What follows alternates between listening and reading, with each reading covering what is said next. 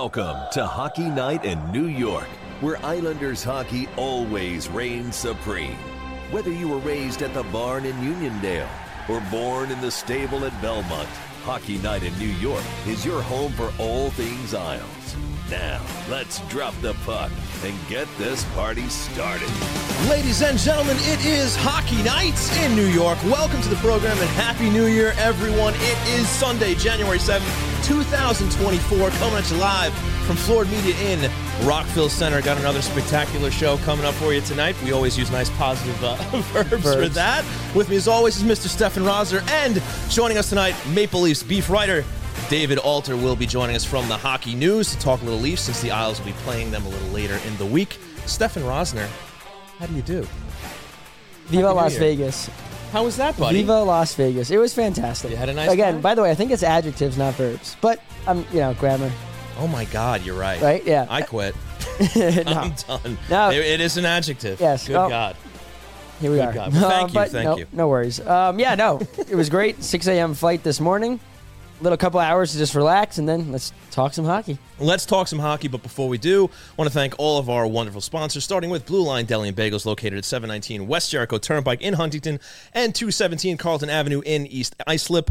Satisfy your hunger at Blue Line Deli and Bagels. Check out the menu at BlueLineDeli.com. Also, a big thanks to Main Street Board Game Cafe, located at 307 Main Street in Huntington Village. Check them out at MainStBoardGameCafe.com. Also, a big thanks to Raiser and Kenniff, attorneys at law, ready to fight for you. Check them out at RaiserandKenniff.com, RaiserandKenniff.com, for a free consultation. So, with that out of the way, Stefan, 1-1-1 week, 1-2-1 road trip for the Islanders, a little less than stellar, so I guess we can start talking about that. Obviously, we weren't able to talk about the week previous because we were off last week for the holiday, but the beginning of the road trip started with that 3-1 loss to the Pittsburgh Penguins, and then we get into next week, but we can briefly touch on that Penguins game just to start the road trip off. What did you see there? Wasn't great. I don't think it was lack of effort, and obviously it was better than the 7-0 shellacking they had earlier, but again, it's just... starts right off the bat. That first goal that goes in when Romanov slides and it's Eller that scores. It's not how you want to start a game. Again, not a great play by Romanov, who, again, leaves his feet a little too often, especially on that goal, if you guys remember, that guy had no angle to shoot. If it's shooting, it's a sharp angle shot. Sorokin was on his goal line too, which didn't help the cause. But anytime you allow Eller to score 2 goals in a game, no offense. But the Islanders have a tendency to let guys who aren't really supposed to score goals. That's kind of their MO. Yeah, and again, just wasn't a great game. They weren't in sync completely. A game they could have won for sure. Sure, yeah. Samuel Bolduc scores his first goal this season, right? Right. But again, they come up short. And again, we look at that game against Capitals as a bounce back. We talked about it that, okay, it's great that you did that, but now you got to build on it. And they didn't do that. And they go out, and it was going to get tough. The road trip is going to be tough. Colorado's a really good team. Arizona's a wild card team, and Vegas is Vegas, even though if they're struggling. So that was kind of the game you wanted to have. But there were more games to be had, and it was still a chance to have a good road trip, and then we could get to that part of the road trip. Yeah. So we'll start with the Colorado game. I mean, this is basically what's become now a cliche, quintessential 2023-24 New York Islanders game where they have a lead, a multi-goal lead, except they just gave up the lead a little earlier this time. They're up 3-1 in the second period. Colorado comes back. They ultimately end up going to overtime later on, and unfortunately the Islanders could not get the second point, which has also been a little more common than you'd like if you're an Islander fan. But if you want to look at the bright side here, it's another top team in this league. The Islanders were able to run up some goals on. They just weren't able to keep pucks out of the net, and they come up empty-handed on the second point. But it's a positive way to start the trip because you say, okay, they stole one in Colorado. They went in there, they took one, and you look at the rest of the week and say, okay, this could end up being a decent road trip depending on how the rest of the games go. But talk about that Colorado game. Yeah, again, they had a 2-1 lead, 3-1 lead, 4-3 lead. Engvall gets his first goal in a month? 10 games? No, right. I think it was a month. Yeah. And that came right after he was benched. Yep. So that was important. Simon Holmstrom shot a puck at 5-on-5. Scored it. Also positive, yeah. And again, I didn't think Georgiev was good at all, and I think the Islanders exploited it. The problem was, again, the defense and the penalties. And then we have to get to it. Listen, if you blame penalties or missed calls for losses, I completely disagree with that because good teams find a way to overcome that. The Islanders did get screwed. a couple of times. That being said, you still got to kill it. But you can comment on the officiating, of course. If the officials make a bad call, which they're going to do, they do it essentially every game. They're not going to see every call, or they're not going to see every call the way you're seeing it on your telecast, right? Especially on the slow motion instant replay. But, you know, I stopped short of saying, okay, the referees are essentially the reason why the Islanders are lost. Or beyond that, when you get the conspiracy theories coming up. Like, I see that on social media saying, the league has it out for the Islanders, or they're trying to give the Avs or whoever they're playing a win. I stopped short of that, and, you know, it's a little much. But look, again, the refs are going to shortchange every now and then. Is it intentional?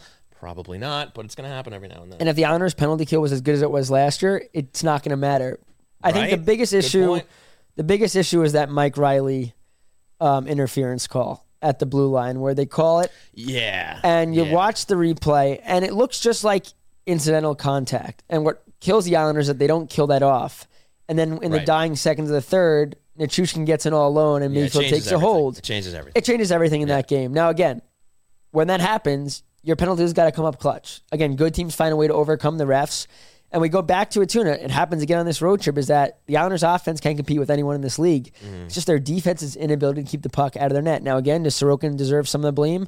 Yes, but at the end of the day, he's faced the most amount of shots in the league, and he's just not superhuman like he was last year. And, Stefan, you might remember this. It escapes me at the moment, but I'm pretty sure there was a call later in the week that went the Islanders' way that looked pretty soft to me, but the Islanders got a nice little power play off of what almost looked like nothing. I think it ended up being called a hook, and it was almost you know what it was? It was the USA game. It was the USA game against I think it was the final against who they play, Sweden? Yeah. Yeah, I think it was either that game or the Czech. Either way, it reminded me of what happened in the Islander game, because it was just this ticky-tacky play. But the thing is, my point is, even though it wasn't the Islanders, is that these calls are going to go, you know, your way one night, and they're going to go the other way another night. It just happens. But you bring up the Reilly call, and it looked like he just got skated into. Yeah. But again, you know, at depending on the ref's angle, the speed that he saw it at, maybe he gave the benefit of the doubt, and he thought Reilly took a step to get in his way, and it ended up being an interference call. But yeah, that was a bad one. Well, this is why I think refs should have to speak after games. They don't have to, you know, back and forth with questions. If I ask a ref, hey, what did you see? And they, whether you agree or not with their call, and they say this is what I saw, if they saw what they thought they saw, they're making that call. Yeah. I have no issues if they get that wrong. If they're explaining that I saw Reilly step, I saw him make a move to step. Mm-hmm, mm-hmm. All right, you could not like the call, but okay, he explained what he saw. Maybe you saw wrong, but in real time, that's what he saw. The problem is there's zero accountability, and I think that's an issue. I think refs should have to speak. Again, no issues if they missed it, but if they're explaining what they saw and they called what they saw, you can't really complain. You could not like it, but you can't complain. The league is very, very protective of the officials. Yeah, and it makes sense. I get it. I get it, because it would be kind of a field day if you have them addressing the media every night, you know what I mean? So I kind of understand it. Is it frustrating? Sure. Does it seem like they're not held accountable, at least publicly? Absolutely. But I'm sure these guys are being spoken to after every game. It's, you know, what did you see there? Why'd you make that call? And they're probably doing the same exact thing. And they say, okay, just let you know that wasn't correct. But if that's what you saw, and that's probably why there's not you don't see refs getting fired all the time. It's first off, it's a very fast. It's the toughest job. Yeah, it's the toughest job. I mean, I couldn't do that job. I give these guys a lot of credit, and you know, the margin for error is just going to be higher in such a fast game like this, right? So it's tough. But the play that upset me most in that game was the Cal Clutterbuck play at center ice. Throwing it up in the middle. Later in the game, all he had to do was send it deep, and he tried to get a little cute. He saw Pajot coming up, but he didn't see what he was coming up into. He ends up trying to get that centering pass, and basically to the center ice dot to Pajot as he's coasting through. He ends up getting his pocket picked. It goes the other way, and it ends up turning into a disaster. I mean, just all he had to do is get it deep. Penalty isn't called. They don't go into overtime, down a man. Ultimately, that power play goal isn't scored. Do they still get the second point? We will never know. But they certainly would have had a better chance if Clutterbuck just makes a safer play. And again, that's a veteran, not a rookie. Right? If it's a rookie, I mean, either way, it's not a good play. But you're more understanding, okay, if it's like a Bolduc, then you're like, still learning how to play this game. Right. Right. That's a play, again, and two is when you see a guy like Engvall benched for mistakes that he makes. There, you know, I never thought Clutterbuck was going to get benched. But if Lane wants to do the accountability thing, then you thought, okay, maybe he sits a first shift of a game. We've seen that before in the past under Trotz, that a player sits. Well, but again, I think Clutterbuck has more of that rope, where Engvall's still second year here. For sure. But not only that, I mean, that stuff isn't universal across the board. When it comes to coaches, how they handle their players, they're all handled on an individual basis. Mm-hmm. And, you know, some guys need tough love. Some guys, you know, they need encouragement. Other, you know, whatever it is. Engvall clearly needs tough love. When he gets sad, he comes back and he has his best game. Yeah, he scores a goal, right? And it seems that's what Lane's strategy is with Engvall, where it's like, okay, he's had a rough couple of games. He needs to see a game from the press box, right? And he gives him a game in the press box. He comes back, he scores a goal, and ends up, you know, working out very well. And maybe he's just a guy who needs that. Maybe down the road, like a guy like Clutterbuck, he gets a little more rope or whatever it is. But right now, it seems like he's a guy who Lane is willing to bench if and when he sees some issues. And maybe that even goes beyond Engvall and extends to that line. I know we're going to talk about them later just with how they're performing, but maybe it was a wake-up call for all of them. And you know for a fact, I mean, Clutterbuck is an ultimate pro team leader in that room. You know when they went to that locker room, he was like, guys, I'm so, like, there's no way he was trying to make an excuse. Yeah, exactly. But I think we should talk about Arizona. Their best game. Yeah. Well, of the week. Yeah, best game of the week. Of 2024. Yeah, well, first off, before the game, Matthew Barzal, all-star. Everyone flipped out. How did Dobson knock it in? Third in assists, second in minutes per game. I have a couple of theories. Sure. One, Barzal's a household name. You know, it's all about draw for all-star games. So, but number two, maybe, again, with no way to verify this, Dobson's played a lot of hockey. Mm-hmm. A lot. Do you think Lou wants to send him to an all-star game when he could relax over a break? He'll get there at some point. Decent theory also. He can get voted in. But, like, so many silly things go into this stuff. Like, it's also, if you pick one guy from this team, how's that going to affect picking another guy from another team? Because it's all positional, too. They have to figure out what goalies are going to go. Yep. They have to figure out, you know, they only have so many defensemen, so many forwards, because they say, oh, if we send Dobson, then we might not be, and I'm just picking a name out of a hat. Like, then they can't send Letang from Pittsburgh, or, you know, or whoever it is. So that stuff goes into it, too. So, you know, and especially with this format now where they're doing it's 3-on-3, and now they're doing the captains again and stuff like that, like, They're doing their best with what they have, and does Noah Dobson deserve to go to the All-Star game? Of course he does. Yeah. He should have been the first guy, no question about it, but the league is juggling all these different things, and he might still get voted in anyway. The East has one defenseman going so far. But again, it's 3-on-3. Do you need a defenseman? Barzal also goes and competes in the fastest skater, which, again, that also probably plays a factor in it as well. But anyway, Barzal, he had a fantastic game against Arizona. Collects career point number 400 and career point number 401. Yeah. Mike Reilly has a great game. Horvat's got a great game. Gauthier just... Anytime Gauthier releases the puck, it's a snipe.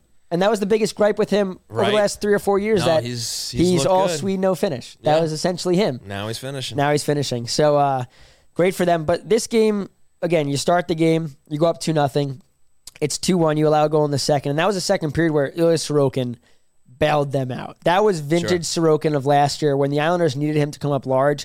He made every save he had to. You know, minus one that he had no chance on. Very rough second period for those guys. Yeah, but then in the third, this is what we were talking about. When you play bad teams or weak teams, I think Arizona's a solid team. I didn't think Ingram had a great game, and I didn't think they played well, but they bury them in the third. Yeah. I mean, first off, 3-on-0s, 2-on-0. I mean, everything seemed like a fast break. Yeah, and what's interesting is you wonder why that's not happening more across the board. And the theory I have here in the early going is it's happening against teams that you would, I guess, consider lesser teams, or, you know, not your Vegases, not your Colorados, not your Torontos or whatever it is, right? Like, I know they did it against Columbus, I think, early in the year. 7-3, yep. Yeah, where they opened the scoring up in the third period instead of clamp down. Now, is that because they weren't actually going for the kill, or was it because they were playing against teams they were able to go for the kill against, right? Like, we don't know if the Islanders are going to be able to put 2-3 goals up in a third period when they're up 2 or 3 goals, because they haven't really done that yet against the top team, right? It's always been tight against whether it's the Canes, the Avs, whoever it is, right? They always seem to be dragging them to the end of the game with them, right?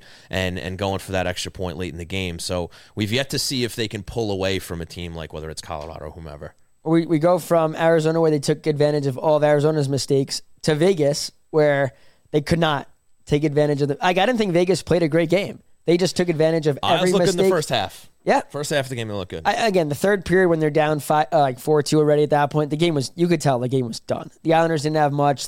High danger chance after high danger chance, and Sorokin, he's making ridiculous saves. But start this game off, it was 1-0, and then Barzal tries to bank it off Thompson, and then like 3 minutes go by. Right. And I know MSG cut to commercial, and we're watching, and we see it plays under review, and you're watching, you're like, that's a clear goal. He roofed that.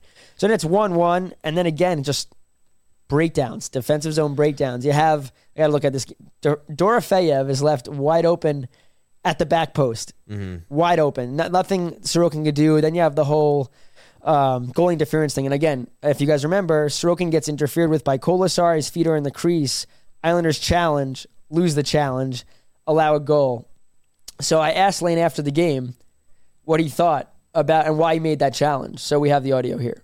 Well, we saw his foot in the blue paint. We saw Ilya's mask up against his body, and so it was the right call for us to challenge that. Yeah, so they challenge it, they lose, they allow a goal. Sorokin, maybe a couple ones he wants back, but again, the Islanders' just defensive zone structure wasn't great, and against Vegas, you give that team opportunities, and Logan Thompson settled in too. When he allows that tap-in from Barzal there, you got to pepper him, and they didn't. And again, that wraps up a trip where they could have come home second in the Metro. They come home in the top wildcard spot, 1-2-1, 20 road points this year, which is 7th in the Metro. Only Columbus has less road points, and now you have two games at home, which makes those vital because then they go on the road for another 4. No doubt, and that'll be against tough teams, but we got a break. So thanks so much for tuning in to twitch.tv/HockeyNightNY and your favorite podcast providers. We're going to take that break. When we return, David Alter of the Hockey News covering the Leafs will be joining us. We'll be right back.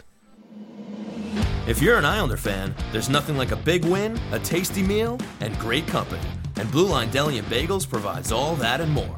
Owned and operated by die-hard Islander fans, Blue Line Deli and Bagels happily serves Bagel Boss bagels and a full menu of delicious food and beverages. Whether it's breakfast favorites like pancakes and omelets, specialty heroes and wraps like the hat trick and the hip check, or fresh-made coffee and smoothies, Blue Line Deli and Bagels has you covered. So stop on in to the flagship location at 719 West Jericho Turnpike in Huntington, or the new spot at 217 Carlton Avenue in East Islip for their familiar friendly service and the best food around.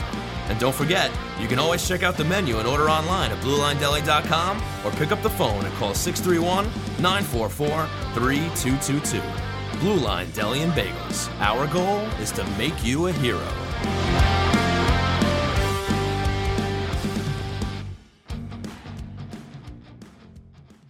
Did you have a nice break? Well, it's time to get back on the couch for more Islanders therapy on Hockey Night in New York.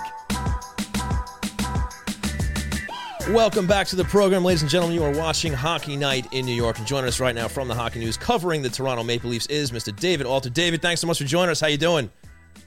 I'm doing great, guys. How are you guys doing tonight? Doing great. You're talking to Sean and Stefan. So, obviously, the big news coming out of Toronto right now is it sounds like William Nylander is getting closer and closer to a new deal. Maybe we can talk about that to start. Yeah, it's first reported by Elliot Friedman on this Saturday, and we're in San Jose, and it's in the second intermission of national broadcast in Canada, and so that news comes out. We had known that talks had intensified over the last few days, and so in the past, whenever he was asked about it, he just said, I'm not going to talk about that, and kind of hold to it. And then recently we asked him, and he kind of smiled while answering that way, and then when he was asked if he was close, he kind of couldn't hide the expression. He pretty much wasn't saying it, but he knows what's going on. And so it sounds like it's close, and it could happen as soon as tomorrow. Certainly a high AAV if it goes in and around the $11.5 million as Ellie Friedman reports. But that's a big commitment for a player who's right now, I believe, 4th in points right now and having a career year, and certainly betting on himself and evidently winning by having this huge impact that he's had through the first 37 games of the season. And David, let's put your GM hat on here. If you were the GM, how high are you going on a Nylander annual value? Well, I mean, it all depends on the years and everything there, I think. I still think it's a little high, but I mean, this is just law of diminishing returns. They could have had it at 10 in the summer. They didn't do it. And now the asking price got higher. And so it's just the demand. And the Leafs were clearly at a state where they're coming around March, knowing what their team is now and kind of having to figure out, okay, what are they going to be able to acquire, knowing Nylander is going to have that number as the term next year, because the Leafs don't necessarily want rentals. They want to get guys with term back at the deadline.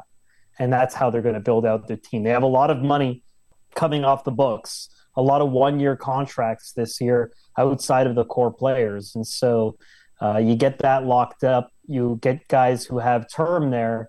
That's factoring into why this number is so high. But I do think it is high, and it's really going to challenge the Leafs as to what they do with Mitch Marner, who's contract will come up at the end of next season, and John Tavares as well. Yeah, David, kind of to piggyback off of that, I was kind of just curious if the numbers are where it seems to be at 11.5 by 8, just what the general fallout is going to be for the Toronto Maple Leafs, just because they've had a history of struggling with the cap, just given the, you know, obviously the COVID situation hurt everybody with that, but the Maple Leafs were one of the teams who's hurt specifically, especially after bringing in John Tavares. You look at how they've kind of struggled to fill out the rest of their lineup, you know, having this top-heavy salary structure with all these stars up there.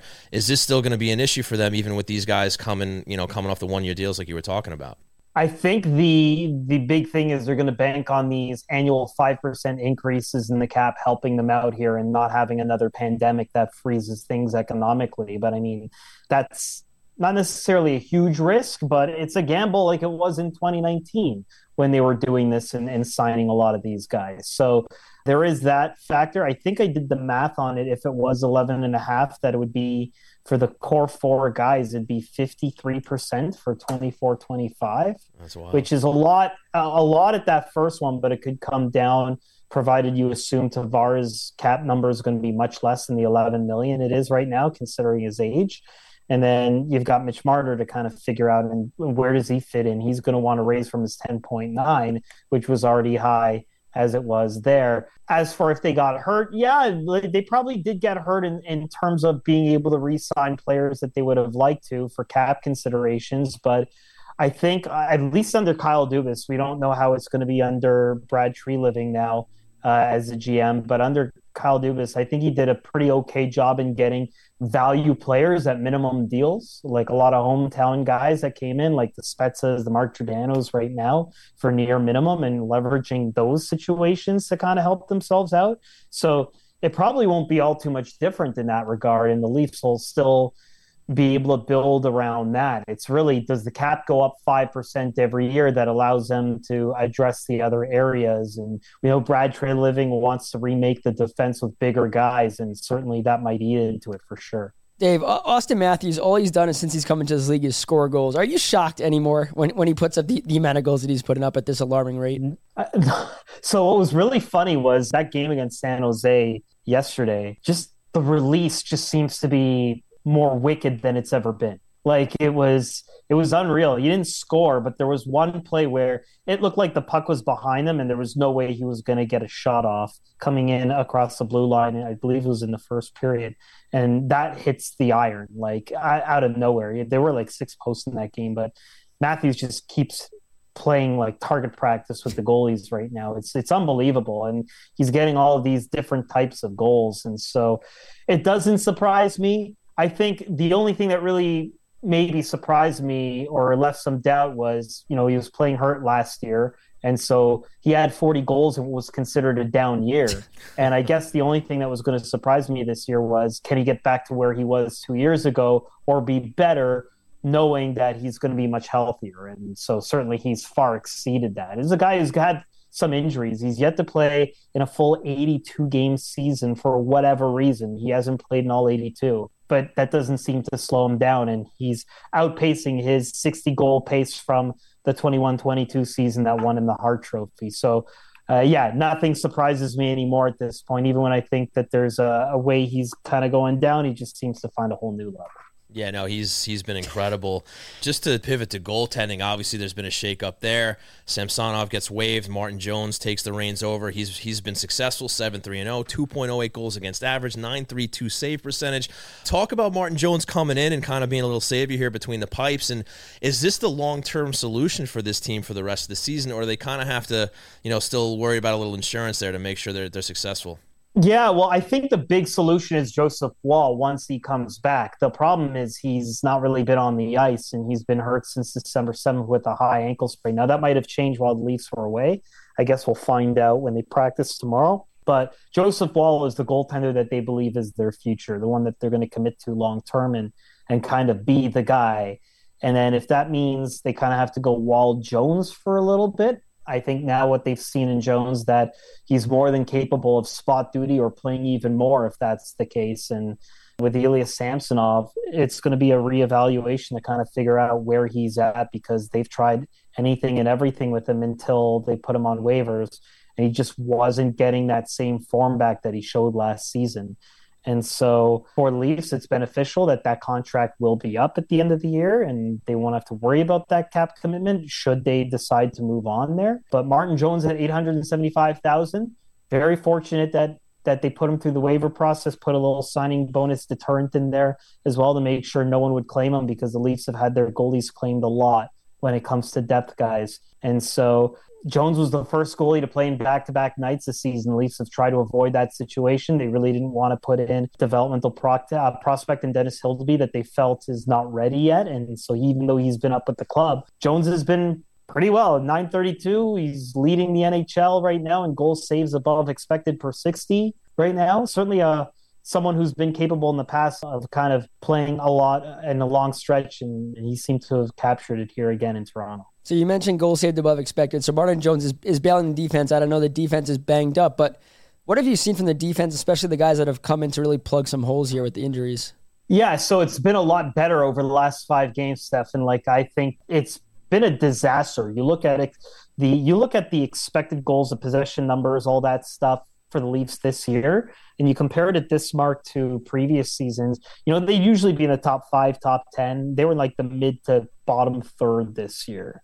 It was really a struggle, not beating teams that they're supposed to beat. A lot of the other issues, just bad turnovers and bad goaltending, a lot of stuff that was just not going their way. But the volume of shots that they're giving up against in the last 5 games has been fewer and fewer. And so I think the challenge was, with the goaltenders down, to kind of tell the defense and even the forwards, because they play that whole 5-man unit, to just buy in a little bit more, protect the net, and be more responsible and get back to the brand of hockey that they were playing in previous years, because the way it was kind of pushing, it was not going really well. So they've really stepped it up. I've been really impressed with Simon Benoit, who's come in as a depth guy who was probably going to be like an 8 or 9 defenseman, and is now become an everyday guy with John Klingberg out for the season and Connor Timmins not necessarily kind of moving up into that spot that they expected him to be in.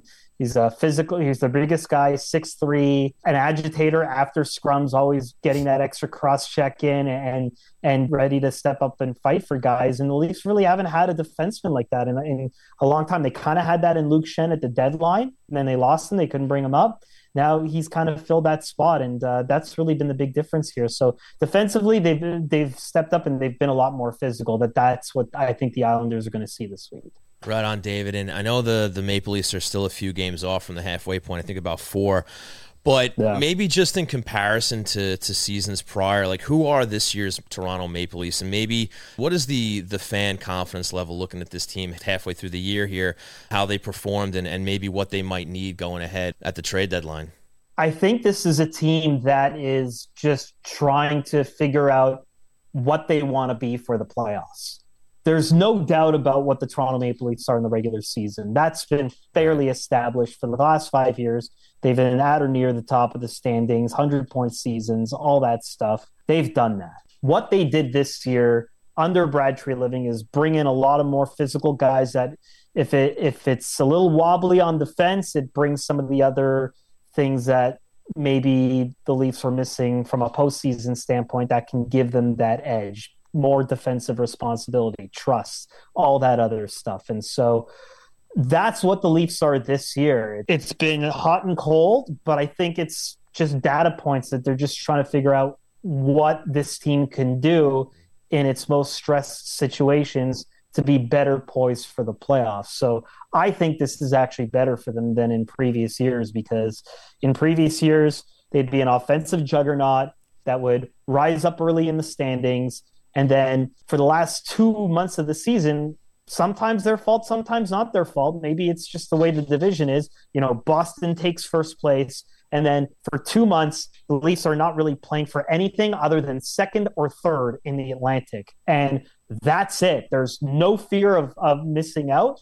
And there's no real carrot at the end to try and get out and chase the Bruins, because it was, as you saw last season, it was pointless. So now fighting for their spot, playing meaningful games every day, they're building good positive stress that I think we'll see but I think will actually set them up better for the playoffs because they've just had to be on it every game, and there really hasn't been any type of game that they go into that they feel like if they don't get it, that they might be in jeopardy. And I think that's good stress for them in the future once the season flips beyond the deadline here.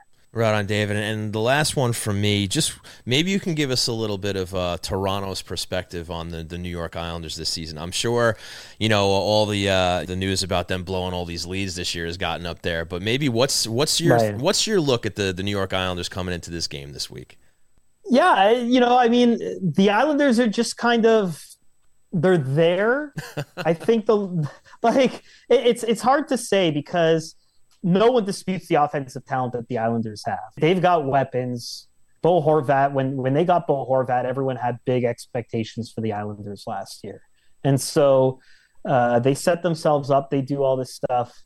And then, you know, you kind of watch in the offseason, you see some of the signings that are very low, like that are trying to do these long-term deals for money value plays that if they don't work, at least it's minimal. But if they do work, it's a low cap hit. Right. And then you kind of figure it out. But I think the Leafs just know that the Islanders can be a pretty heavy team, very physical. They've always had the one thing the Leafs have always known about the Islanders. And I know the fourth line has changed a bit, but they've had one of the best fourth lines in the NHL consistently for years in terms of intimidation factor, in terms of all that other stuff that the Leafs have always really struggled to find that fourth line. And they've been burned on that in games in New York, whether it was the Islanders or Rangers, where they would get goals against with the fourth line on. And I think in that last game, I think Cal Clutterbuck was on for some goals against the Leafs.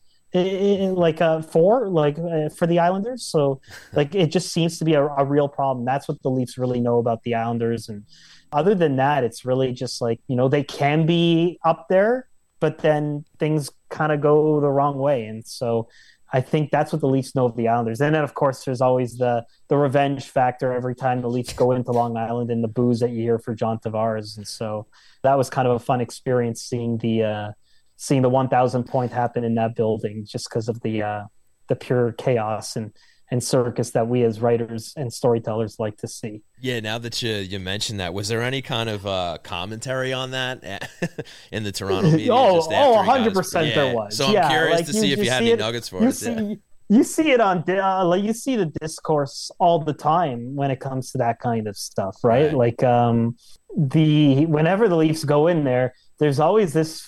All Leafs Twitter, all I see is, can't they get over it? All this other stuff. And listen, I kind of get it from the Islanders' standpoint because the Leafs kind of went through something similar many years ago with Mats Sundin, where Mats Sundin, you know, the Cliff Fletcher was brought in for a second tenure as GM of the Leafs in 2008, and it was widely believed that the goal of bringing Fletcher in there was to try and talk Sundin into waiving his no trade so that the Leafs could get assets back.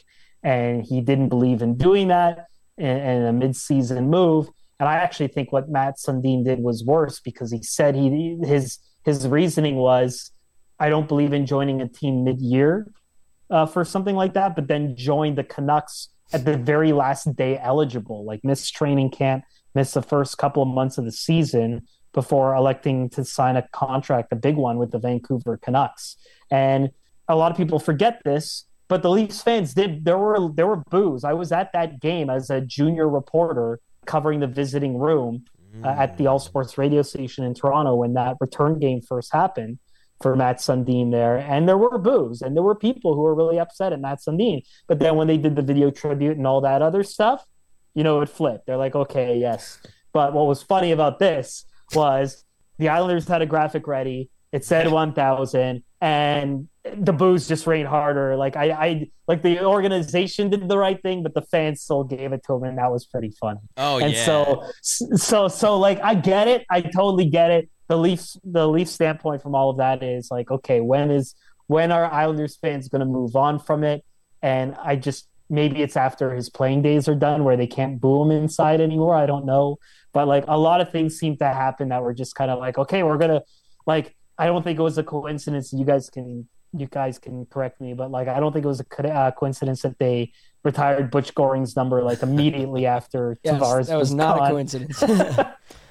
Probably like, not. So like all that stuff. So, like, I don't know. It's just, we'll see what happens. But it's all fun. I love it. Like, I love going to New York. I love the passion of the fan base in New York and all that stuff. And so I think just Leaf fans there's a lot of them. And so I think they felt, okay, at some point, give the man his due already. But it seems like that's not going to happen anytime soon until, I don't know, maybe when he's retired. I have no idea. Yeah, and it was a tough scene when all the players spilled off of the bench too onto the UBS Arena ice. That was that was definitely a tough one for fans to swallow. And I think if they didn't score that goal in overtime to win the game, they'd still be hurting a little bit from that night. So that kind of helped. It was tough for us to witness too, because it happened so late in the game that we weren't like in the seats to watch it, mm-hmm. or like out to kind of feel the vibe. Because as us writers, we have to like kind of get ready and be kind of away from the bowl. And so when that happened, I'm like, oh, I wish I could like feel and grab and see that energy there. But it was a sight. It was for sure.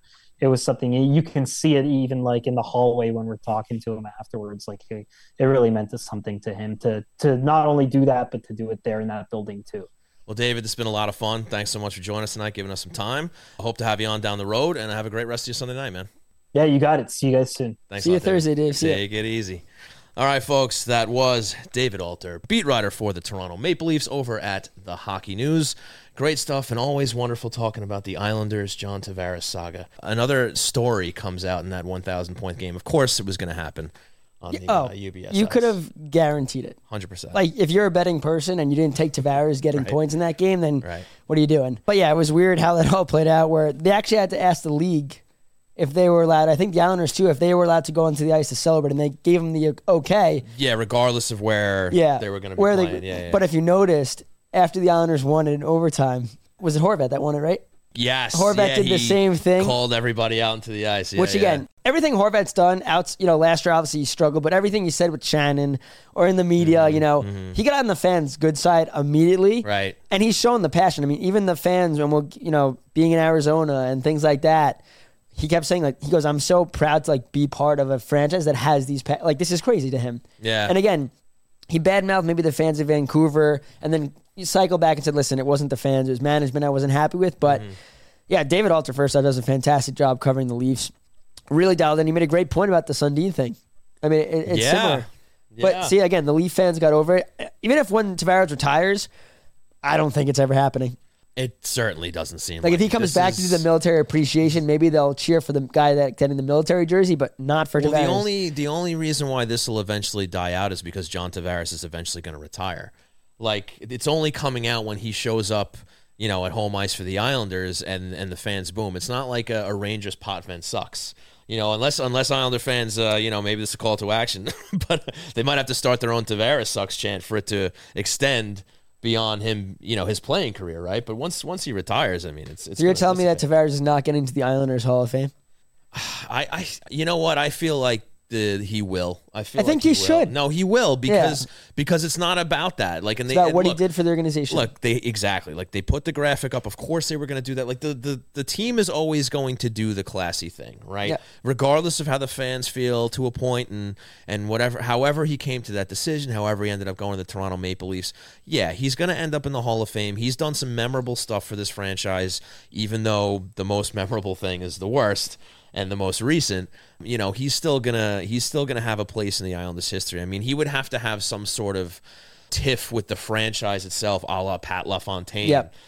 Where they're at us. John Tonelli. It took years for John Tonelli to get back in the graces of the franchise, and for the franchise to get back in the good graces of him. Right? They were at odds for a very long time. So you speak about the board, about playing that graphic on the board. Yeah. We were in Vegas, and they were in a commercial, and they're showing like, "Happy Birthday." Then there was a proposal. Mm-hmm. It was on the board for 3 seconds. And I was like, that stinks. If she's looking down, there's no scene or anything like that. But serves you right for proposing at a sports arena anyway. That's my take on that. Very true. But great stuff from David Alter. Before we pick things up, why don't we take one more quick break? Before we do, want to remind you all about our friends at Main Street Board Game Cafe in Huntington Village on Long Island's North Shore. Games for sale and for open play, food and drink, beer and wine, fun and friends. Bring the magic of phones down, eyes up, tabletop board games to your family. Our staff will help you find the right game, from old favorites to the hottest new releases. We have everything from strategic to easy party party games. Get off your screens for a night your family will remember. Looking for meetups to join? Our Magic the Gathering, Dungeons & Dragons, Lorcana, and organized play communities are welcoming for all. We also do parties and corporate events located at 307 Main Street in Huntington Village. Go to mainstboardgamecafe.com for more information. Main Street Board Game Cafe. Find your crowd. Unplug your game. And with that, we will take a break. We'll be back. Attention all artists, storytellers, and creators of all kinds. It's time to make your content stand out above the rest. And Floored Media is the place to make your visions become a reality. Maybe you want to elevate your podcast and add some video, or turn that novel you wrote into an audiobook. Or maybe you just need the right space to produce your daily vlog. Whether you're a seasoned veteran or just starting out, and no matter the project, Floored Media has the professional facilities, exceptional staff, and intimate atmosphere to breathe life into your creative passions at every step of the process. If it's engineering, production, live streaming, or post-production, you name it, Floored Media does it all. Conveniently located in the heart of Rockville Center and only a 30-minute ride from New York City on the Long Island Railroad, your creative incubator awaits. Go to flooredmedia.com for more information and email contact@flooredmedia.com for packages, rates, and availability. Hone in on your unique voice and start your project with Floored Media. Thanks for giving some time to our sponsors. Ready to talk more aisles? The train rolls on right here on Hockey Night in New York. That's right, folks. The train rolls on here at Hockey Night in New York. We are going to continue the conversation. Stefan, I believe you still had some notes on that Vegas game. You want to talk about Matt Martin, what happened there? Yeah, so... But Jordan Fart on the... That's such a weird name. I don't know. Yeah. What's that now? God bless you. Wi-Fi. No, so Matt Martin gets hit from behind in the third period. It looked like it should have been a 5-minute major. Mm-hmm. Clear as day. The refs talk it over. Lane looks furious. Martin, again, very slow to get up. Third player of the game to get hurt. Now, again, Cizikas kind of did it to himself, missing a hit. Gauthier got tangled up. But for Martin, again, it was two guys.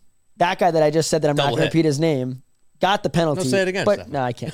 I'm going to end up cursing in some language and get in trouble. But so after the game, I asked Lane and said, did you think that should have been 5-minute and a game misconduct? And here's what he had to say.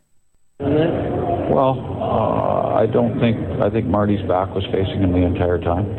Sometimes a player turns into it and he's responsible. But I don't think that Matt Martin in that particular situation turned his back on anybody. I think it was clear that it was turned right from the get-go. Yeah, and again, it's one thing if it's a 5-2. Again, Martin, like Lane just said, is sometimes there's players that put themselves in really bad spots where last second they turn to the boards, and that player, that player is responsible for putting himself in a vulnerable spot, but Martin never turned. It was 17 showing the entire... And again, two guys hit him. And I thought that, again, the refs all talk it over. And I think if they called it a major... Because you can call it a major on the play and move it down. They call it a minor, and it's really hard for them to then add it and make it more. But again, you want to get... Nick Cousins has been in the news a lot for the hits that he's laid. I know Kevin Biesca flipped on him on Sportsnet. These are the kind of hits that have to be out of this game. And again, there's accidental hits, open ice hits that happen. Bedard, the other day got hurt, broken or fractured jaw on a clean hit, just a tough hit.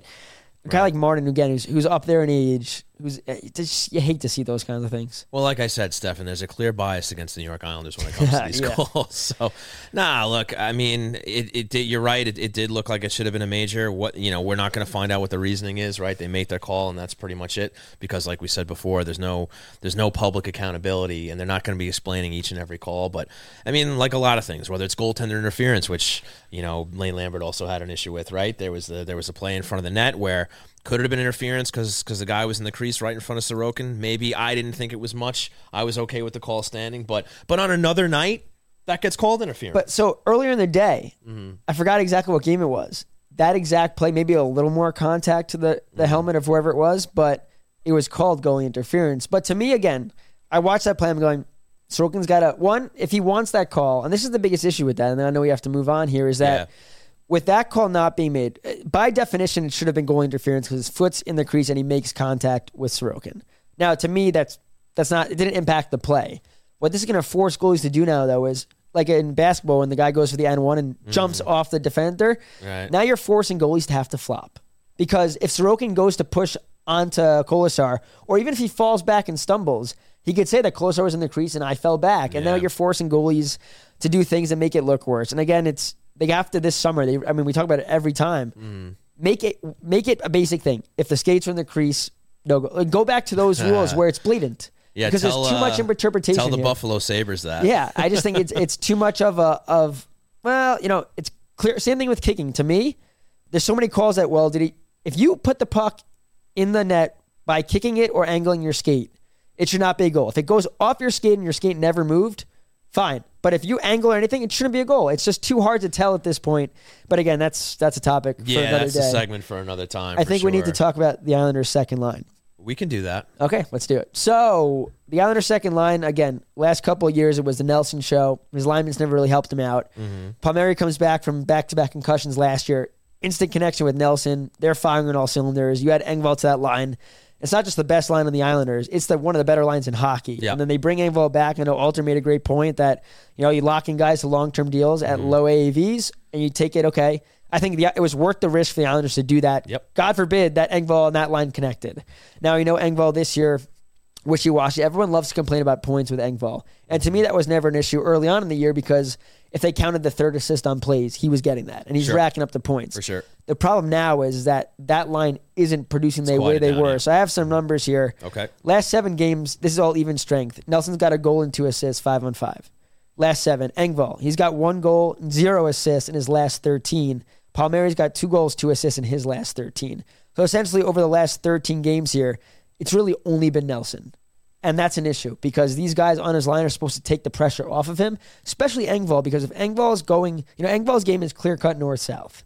The problem that got Engvall in trouble, and he's done it again a couple of times now, is that he goes south.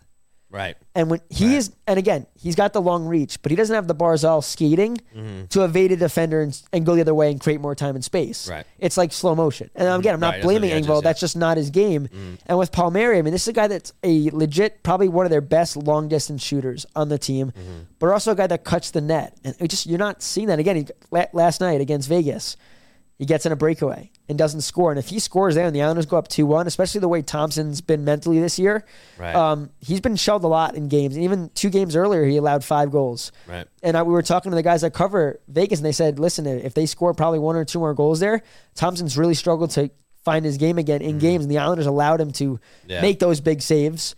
And again, you're more, I'm a goalie, you're a forward defender. When your goalie has the glove in the right hand, if you're coming down, you might forget that. In the moment. Sure. And I think for Palmieri, he looks up on that shot. Mm-hmm. I think it was intentional to go blocker, and Thompson made a great save. But it's, again, those guys not coming through where it's kind of like Nelson has to do it all again. And I don't think that's fair to Nelson when those are 2 guys that are capable. They're not hurt. They got to play better. Now you're thinking, okay, is it going to get to a point where Lane's got to make – it's not just Engvall.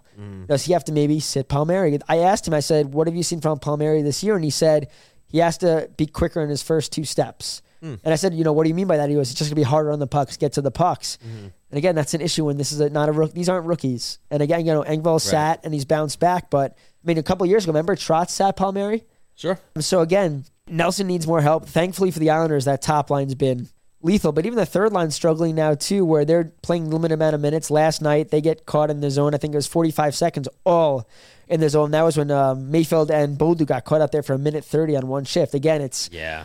The Islanders are having a hard time right now at their middle 6. Even I think the fourth line's been fine. They were out there for a goal, but I just think they've been okay. The middle 6 got to pick it up.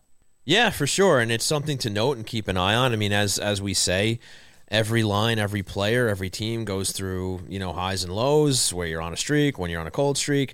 Right now, the second line isn't picking it up, if it continues, then it's something that they may have to consider options, whether it's shaking up the lines, maybe bringing a guy in with Oliver Wahlstrom, he's got a look or whatever it is. You bring up Wahlstrom, and we keep talking about it over and over. I'm not going to do the dead horse expression because I mess it up every time. But he is not a bottom 6 guy. Right. Does he, if he comes back in, do they give him a chance in the top 6? Because right now, again, it has to continue and get better. It's got to get worse. Yeah, now, we're not there yet. No, we're not there yet. If we get there, though, and Wahlstrom does get a chance in the top 6, he's got to bury like that first game. 9 goals in his first game. He's got to do what Austin Matthews has done the whole season in one game. But again, we're not there yet. That being said, though, 2 games at home against very tough teams, and I know we'll get to that in a second. You need your top 6 to play like a true top 6, and again, the top line's been great. I mean, Lee's maybe has a couple of chances last night to score, but Arizona, that line absolutely dominated. You got to see them do that against tough competition. Yeah, and they need support, and they're going to need it in the upcoming game. So right now, let's blaze through what's on tap. And now, it's time for What's on Tap, a look ahead at the Islanders' upcoming schedule. That's right, folks. It's time for What's on Tap, and the Islanders return home on Tuesday. They will host the Vancouver Canucks, who are at the top of the Pacific Division playing very good hockey, so that is going to be a tough test. Then Toronto comes to town, as you know. We talked about them plenty with David Alter. That's going to be, I believe, a 7 o'clock puck drop on Thursday, and then Saturday they go into Nashville.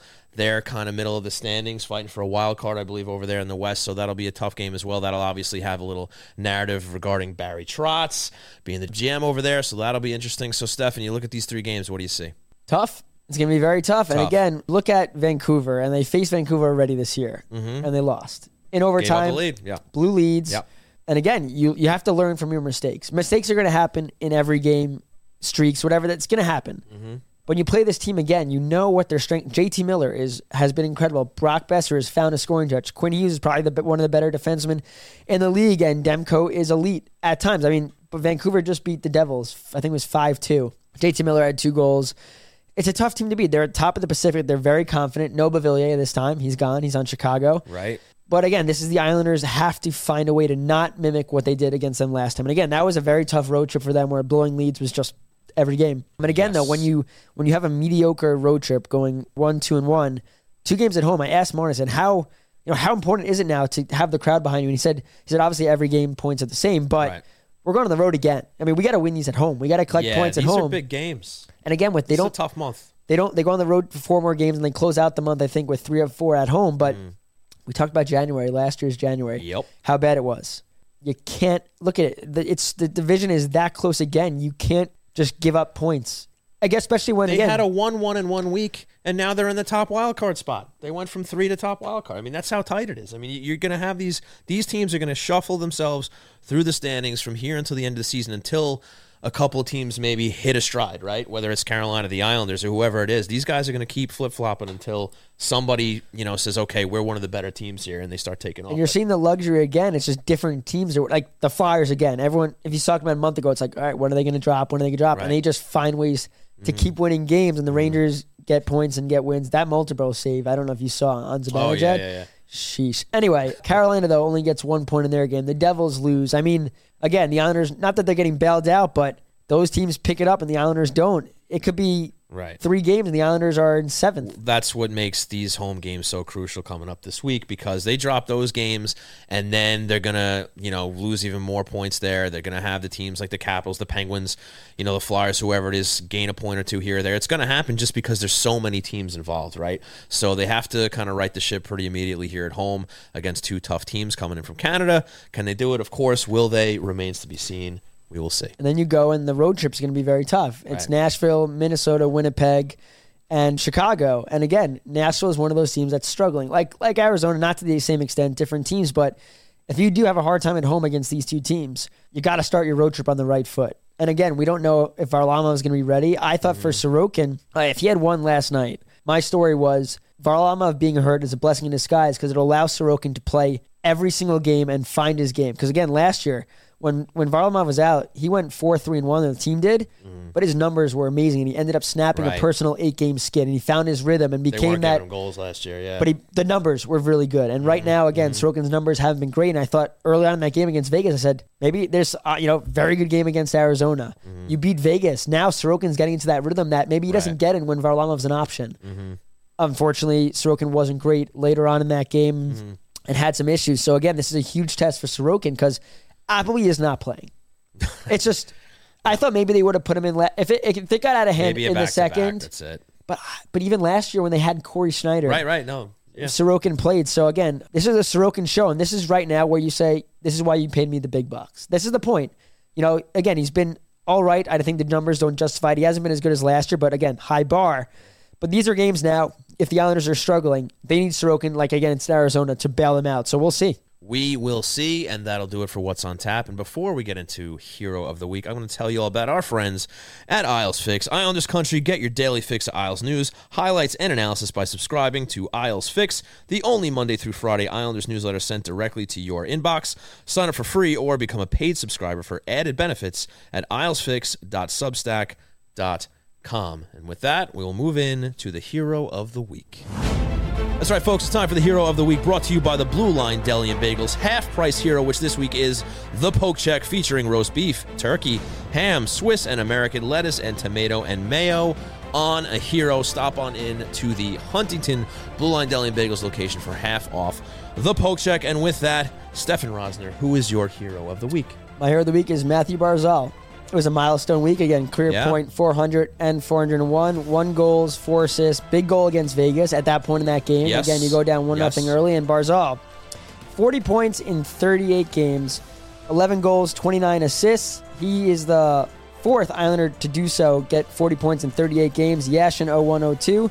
Tavares 17-18, Bailey 17-18, Isles Fix tweeted that out. Since the dynasty years. Yes, of course. Yes. Yeah, no, quite a year for him. He's actually ahead of his pace in his rookie year as well. So that's something to keep an eye on. And All-Star for the 3rd time in his career. Yes. Hopefully he will get to defend the fastest skater championship. And I don't know how the hell that's going to work with this new format. I think that's going to be the same. Yeah. I think it's just the game with the draft and stuff. Yeah, but they're changing up some of the competition too, and I don't know. And they're doing they're basically competing against each other in the skills competition. They're doing like a grand prize, and they're all getting points. Like, I don't think it's for the teams anymore. I think it's based on individual accolades. So that'll be fun. That will be interesting. Maybe we'll actually watch. Maybe. We'll see. All right, so that'll do it for Stefan's Hero of the Week. Now it's time for mine, who is Bo Horvat, going 2-1-3 against the Coyotes in that 5-1 win. Obviously, they dropped the other 2 games, so slim pickings for finding a true hero here. But Bo Horvat had a big game against the Arizona Coyotes, and he's been having a big season too. And he's a guy who, if you had maybe a 5-on-5 format in the All-Star game, maybe he's a guy who gets voted in. I don't know how many guys the Islanders are going to get. Maybe one more guy. You'd like to think if it is, it's going to be Noah Dobson. I just think everything he's done this year, again, take away the offense. The defense, that's been more important. Again, that's not going to get you All-Star accolades. Right. But that's probably the most important aspect of his game that's developed, especially with all the guys being hurt. But I do have one more shout-out in terms of a hero. And Islander fans. Hey. Arizona Coyotes Mullet Arena. That place was 75% Islander fans. Wow. Every time the Islanders scored, you got the yes chance. The Coyotes in arena. You could hear it on the telecast. In arena was trying to do some Coyote chants, and the Islanders were just mimicking it. But also, too, is very humbling, grateful experience is that at Mullet, we are behind the lower, like the last row of seats in the lower bowl. We're behind there. Mm. So fans can come up and talk to us. And I probably got like 30 people saying like, I love your work. Thanks so much. Awesome. So that was, again, that meant so much. So just special shout out to the fans that really made that this trip like extra special. There you go. And hey, great job, Islander fans, for making the trip out west. I believe there was a lot of fans in Vegas. Yes, too. They all, I think Arizona to Vegas, whether they flew or drove, it was good. I'm sure that was a fun trip as well. 2 fun areas, from what I understand. Yeah, I saw a bunch of Islander fans getting on the flight this morning. It looked like they hadn't slept in years. Yeah, that makes sense. Vegas will do that. All right, so that was Hero of the Week, and now it's time for Questions Brewing. Ed. It's time for questions. You usually say, hey, Ed, how you doing? You know what, buddy? You just got to be ready. You got to be ready to anticipate where we're going here. There's not a format, you know? But, Ed, how is your holidays? Happy New Year. How you doing? And how's Jay doing next to you? Jay, well, tonight I'm a little more, I'm a little under the weather. Oh, no. My New Year's I spent DJing. I was working. Hey, look at you. DJ New Year's. Missed you there. Oh. I guess you were. Over at RJD? Yeah. Sick very invite. Nice. Writing down. Sick invite. Very nice. Oh, well, we promote. I was covering. You got to check out social media. To be fair, I was covering the Islanders-Penguins game. Not in Pittsburg, but I had a job to do. That happened that night. Yeah, but I've been. I got sick that night, and I was sick all week. But I'm good now. You look pretty good. Yeah, I'm recovering. Right. Okay, so why don't we get into the questions, man? How we looking there? We have questions. All First is from MJ Beckman. Hello. He said, "Is Lane selective with his punishments, like scratching and benching?" Yes. As we discussed earlier, I think he is. I think all coaches are. I think some players earn their stripes in one way or another, where they're a lot less likely to get benched, even when maybe they go through a streak where you say to yourself, this guy deserves it. I know Anders Lee got that talk from fans a little bit, even earlier this year, maybe even last year, where, he wasn't really pulling his weight in the points department. He has been now. That's quieted down, thankfully. But yeah, I think certain players, usually it's the younger guys, usually it's the rookies and stuff. They have a shorter leash. They also get more learning moments here, right? Where, getting a lesson, like where they make a bad play, it's like, all right, buddy, get into the press box, think about what you did, have a look at the game, refresh and come back and try again later. And yeah, I mean, it's also personalities. It's also, there's just different ways to handle these guys. So I can completely understand when, a fan base looks at a certain player getting benched like Pierre Engvall, and then you look at somebody else who I guess we'll just take another example out of this conversation, Kyle Palmieri, or, somebody else who's not produced. Or Cal, like we talked about. Yeah, a guy Cal making a bad play. These guys are going to be handled in different ways. And in certain situations, Lane's going to be like, it's not going to get me anywhere if I bench this guy. That's not going to do anything. And that might be because he's too important to be in the lineup or just for another reason, a veteran, a leader, whatever it is. So, yes, very long-winded answer to your question, yes. Trotty at 19 says, Riley is looking like a keeper. Who sits when Pellick and Pulock are back? Again, I have no idea when Pulock is coming back. He has still not skated yet, yeah, which is a major issue. Now the question is, when Pellick comes back, what happens? We had talked with the acquisition of Riley, Bortuzzo, Aho got healthy. The Islanders' defensive depth was so much stronger than it was earlier in the year. Mm-hmm. But lately, Mayfield being back has struggled. Sebastian Aho has struggled. Bolduc has struggled. It went from a lot of defensive options to who hasn't been as bad. Right. Again, yeah. I hate to say it like that, but really you're at the point where, okay, if Pellick comes back, I don't think you're separating Romanov and Dobson like ever again. I just think if you could have those guys together for 8, 9, 10 years, let them build up, like with Pellick and Pulock, let them build up that chemistry. Right. So, okay, Pellick's a left. So Pellick play with Mayfield, maybe. And then it's Riley staying in this lineup. He's earned it. So now is Aho going to be on the right side? Would Bolduc be able to play the right side? Does Mayfield come out? I mean, now you have issues because now you have to make sure you have the right people in the lineup in terms of, left defenseman and a right defenseman. And Aho could play both sides, which gives him probably a leg up on a guy like Bolduc, but Pellick's going to play. So now it's between Mayfield. I think Mayfield would stay in the lineup because of his contract. I think he's so. Then it's okay. Does Aho stay in? Also because Lane trusts him. Yeah. So does Aho stay in, or does Bolduc go to his offside? And again, we saw that. I don't think there's a chance in hell Bolduc goes to his offside. But we saw Aho come out. He has hard enough time on his strong side. But we saw how they thought about how Aho came out and Bolduc stayed in. There's something there with that. Right. Lane likes what he's seen enough to do that. Yeah. So it'll be interesting. No, I'm glad this came up because I just wanted to talk about the D in general and kind of hone in on these points here. Is that, yeah, they went from that depth situation to kind of like, all right, who's performing, decently now, right? You look at, this last stretch of games here, and you're still seeing missed assignments. Bolduc on that, what was that, the 2-1 goal, I think it was, for Vegas, where... That guy that tried to... Not the guy that hit Martin, the other guy. Well, Bolduc... Well, no, this is the play where Bolduc was basically shadowing Stevenson behind the net, and Stevenson goes all the way around, and Bolduc releases to help Mayfield out with whoever Mayfield was covering on the other side. So Stevenson gets a free pass to just below the dots in the circle. He's wide open. The puck ends up on his stick. He's the guy who makes the feed for the goal. And for the life of me, I don't know why Bolduc released off of him. He just gave him a free pass. But these are the sorts of plays that some of these guys are making in crucial parts of these games where the Islanders are paying for it. And that's where Mayfield allowed the pass to go through his legs at the back post. Mm-hmm. Talking about the tapping, right? Holmstrom and everything that went wrong in that sequence went wrong. But Holmstrom and Bolduc were behind the net guarding nobody. And that again, and Lane even said after the game, like, that's a mistake that just can't happen. He didn't call out a single player, but he said on that play, mistake can happen. He looked at the one with goal interference and goes, on that one, he came to the outside, but that shouldn't have counted anyway. So he kind of excludes that again. Right. Kolesar at 5-on-5 can't be left wide open in front. So again, clearly a defensive mistake was there. But yeah, now you're getting to the point where it's who hasn't been as bad. Right. And that's an issue. And I know I've been a little tougher on Bolduc lately. I know I keep kind of saying he's my guy to come at. Like whenever the question comes up and when everybody's healthy, who's coming out? And I'm like, Bolduc. And I think he's been doing some good things. I think that he has been making some good plays. More on the offensive side of the puck. But like he made a great Coyotes, the back check. Yeah, that, but he also made a great pass to the blue line. What was it, Pajot or Cizikas? Yeah. Was that the Cizikas play? Whoever it was. Yeah. Great look, excellent pass right at the blue line, springs him for a breakaway. Doesn't end up in a goal, but he has that vision. Is that when Cizikas lost the puck? on that breakaway? I think it was. Yeah, great. That's a great pass, and that's what he did so well last year in that first stint, is that his outlet, that's what Lane talked about, is that he's a physical guy, but his awareness and ability to make that outlet pass and that transitional play is key. That's what he's good at, and we haven't seen that enough. But once he, again, it's all a confidence thing, and he's played better as of late compared to where he was earlier, and that's just because he's getting a lot of playing time. But yeah, it'll be so interesting to see what happens. The thing about Bolduc is he's not a complete disaster out there. You know what I mean? It's not like he goes out there and he's just making mistakes up, down, left, and right. But unfortunately, when he does, make some kind of blunder, it's noticeable. And it's a play that probably, anybody watching can look at that and say, all right, that shouldn't have happened. And that's the issue with him so far.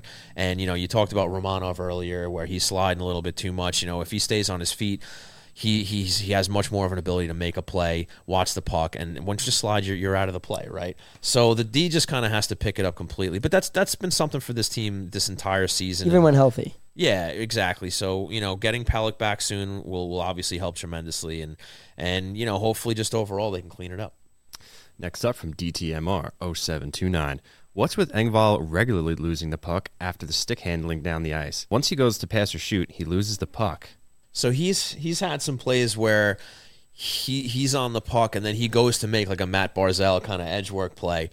And like you said, he doesn't have the same edge work that Barzal has, and the puck ends up basically trailing off his stick. I'm sure that's kind of what you're talking about here. And yeah, it happens from time to time because he tries. Now, is he successful sometimes? Yes. Yeah. He is, but there has been some noticeable times where he kind of gets in his own way. It's almost like he's thinking too much, right? And he makes one move too many where he should have dished the puck. He hangs on for a little too long. It goes off his stick. I don't want to say it's soft or cocky, but it kind of thinks like he believes he can make the play, and it's just a little too slow, and teams are going to eat that up. And again, when the Islanders' defense has struggled the way it has, just giving them the opponents just more time in the D zone is not a way to earn trust. I think that's the biggest issue. Yeah. Next up from CGS 878. How long can Lane start Sorokin until he needs a rest and Appleby gets a game? Forever. No, because you have to look at it this way. It's a long time. Appleby played in the NHL in 2017-2018. He played 3 games with the Devils. Then he goes down to the ECHL, and this year is his first year back in the AHL. And his numbers aren't great, but clearly there was more faith in Appleby than there was in Skarek. But at the same time, Sorokin, a little tired, is still light years better than a lot of goalies in this league to begin with. Mm-hmm. Again, let alone a guy like Appleby. To me, if the game got out of hand against Vegas, just to know if Appleby could make a save. Sure. I thought, okay, if they go into the third period down 5-2 or whatever it was, it doesn't matter at this point. You're probably not coming back. Let Appleby face some shots, because then you have to see, okay, if he makes 8 saves and allows no goals, at least if you think Sorokin comes to Lane and goes, listen, I can't play that back-to-back Minnesota-Winnipeg, we at least have trust that Appleby could hold his own. In practice, you're watching Appleby, and he does get lit up in practice. Now, again, that's no defense, really. Guys coming down and just being able to shoot, but we don't know what Appleby can be in a game, and I think that's the question mark with how tight the division and how many points are needed. At the end of the day, again, maybe Sorokin hasn't helped the cause as much as last year, but at the end of the day, Sorokin has that ability that proven recently that he could do that, and I just don't think the Islanders are going to go to Appleby unless Sorokin got hurt. Yeah, not to take a dig at Appleby, but he's essentially a rostered salaried e-bug at this point. I mean, he's sitting on that bench in the event something happens to Ilya Sorokin. That's it. That's pretty much the only reason why he's there, and he'll be there until either Varlamov comes back or they find somebody else they can pick up to take his place, because, as Stefan just said, he's not exactly in the right position to step into an NHL game with all that lack of time out there to be somebody that the Islanders can rely on. And what I will say before we get to the next question is that Varlamov stayed on the trip. To me, if he had a major injury, they're flying him home. Mm-hmm. Again, but you could tweak something and be out 4 to 6 weeks, and it's not major. Hopefully they're practicing tomorrow. We'll find out. Maybe Pellick's back in the lineup. Maybe Pulock skates. Maybe Varley's there. So we'll find out. But yeah, I think it's the Sorokin show unless he gets hurt. Next up from Mr. Tom Boyle. He says, heard the contract talks are going nowhere with Jake Guentzel. First, if he hits the free agency, how much money is he asking for? And do the Islanders have enough cap to sign him? He's going to be I don't think he's going to get traded at the deadline. I think it would be a situation where the Penguins are going to do everything they possibly can to bring him back. He's so talented, and if not, he's going to walk. Now, the cap's going up exponentially, so he could ask for more money. He's been very good year after year. Mm-hmm. The guy could score. Do the Islanders have the cap space to bring in a guy like that? No. No, they don't. Not a current. Yeah. And again, there was talks about, can the Islanders get him at the deadline? Guentzel's going to cost a lot. There is no way, especially if the Penguins are fighting for a playoff spot at the deadline, they're not trading Guentzel, but two, even if they're maybe willing to move him, they're not trading him to the Islanders. And if they are, it's going to cost the Islanders can't even afford what the asking price would be. So I don't think Guentzel will be an Islander. Now, you look at that line, a Guentzel, Horvat, Barzal line, that's probably a dream line. Sure. But, yeah, he's gonna ask for as much money as humanly possible, and the Islanders don't have it. Nor do I think they... I mean, sure, they would love a guy like that, but right now I think for the Islanders, it's defense right now. Yeah, it's a nice thought, and I like T-Boyle's always looking ahead, seeing who the Islanders might be able to grab down the road. But, yeah, I think just with cap situations and even just definitely not in season, Pittsburgh would have to fall off a cliff. If they're competing, they're not trading anybody away from the team. And you get to the summer and... You know, the Islanders would have to move a lot of mountains just to make room for him, and I don't see that happening. It would probably start with a 9. He's been that good. Mm-hmm. Maybe 8.5, 9. Yeah. Next up from aisle 72, the middle six. Stefan, you mentioned this a bit earlier. The middle six has been awful lately. How does Lou/Lane fix it? I think this is a situation where they got to figure it out. I mean, maybe Parise.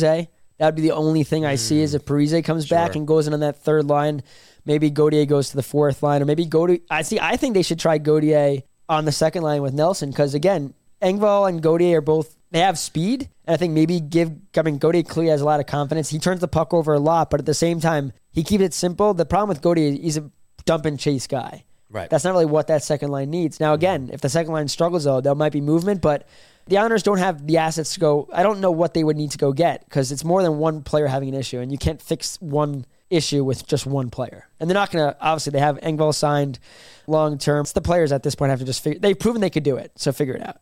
Agreed. Next up, another one from DTMR 0729. Where has the hitting gone? Well, when you don't have the puck and you're chasing, that's usually when you try to lay hits, but we saw last night, a couple of hits where they just missed. Cizikas missed one, Engvall missed one, but I think for the Islanders right now is when their offense is going, like Coyotes game, where were the hits? They didn't need to.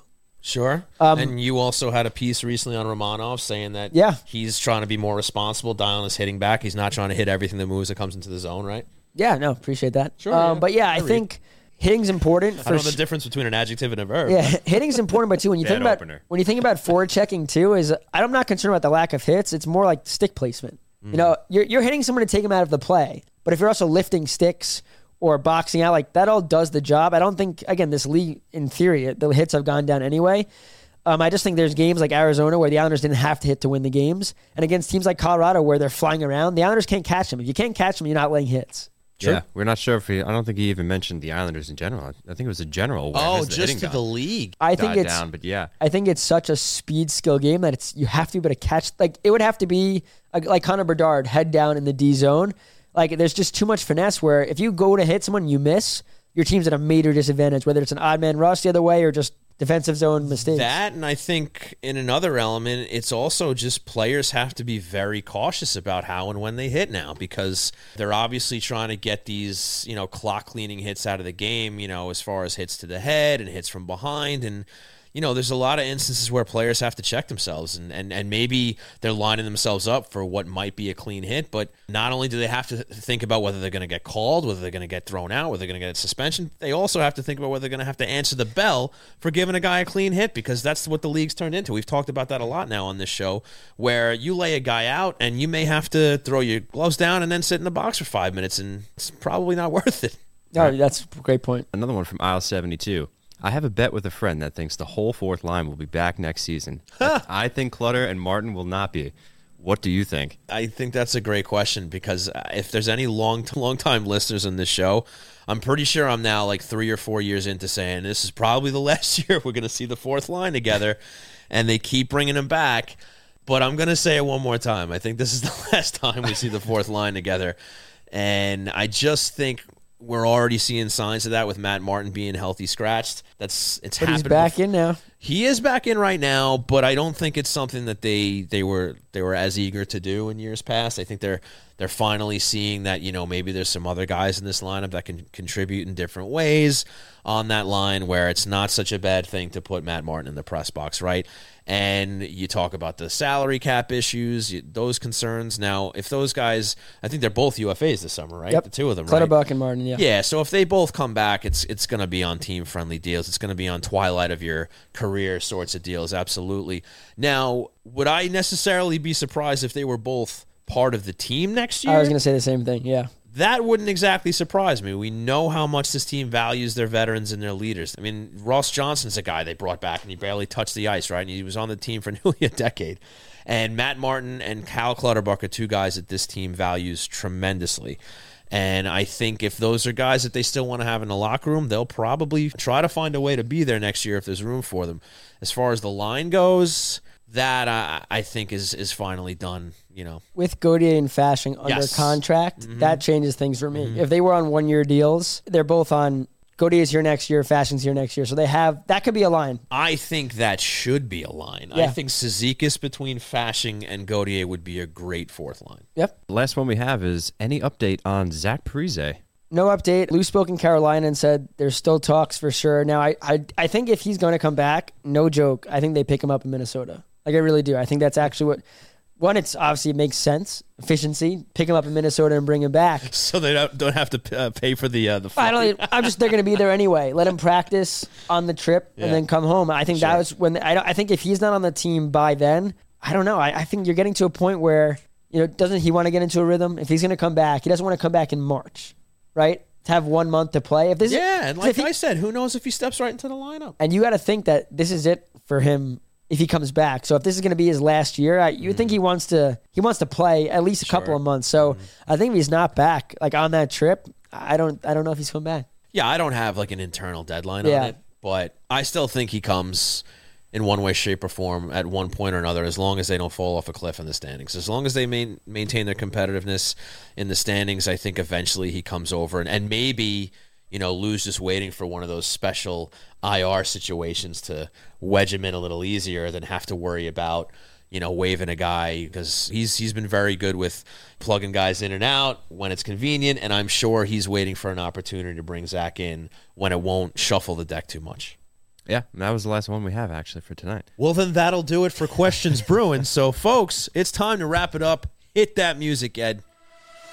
All right, ladies and gentlemen, I want to thank you all for tuning in to Hockey Night in New York at twitch.tv/HockeyNightNY. I want to send a huge thanks to David Alter of the Hockey News covering the Maple Leafs, giving us a great spot here tonight. And, of course, want to send a big thanks to our wonderful sponsors, starting with Blue Line Deli and Bagels, located at 719 West Jericho Turnpike in Huntington and 317 Carlton Avenue in Carl Place. Check out the menu, order online at BlueLineDeli.com. Also, send out a big thanks to Main Street Board Game Cafe, located at 307 Main Street in Huntington Village. Find out how to unplug your game at mainstboardgamecafe.com. And also a big thanks to Raiser and Kenniff, attorneys at law. Nobody likes going to court, but hey, if you have to, Raiser and Kenniff are ready to fight for you. Just call 516-742-7600 for a free consultation. And of course, a big thanks to our pal here, Jay Belsky, who has been sleeping for the last 45 minutes. He says thank you.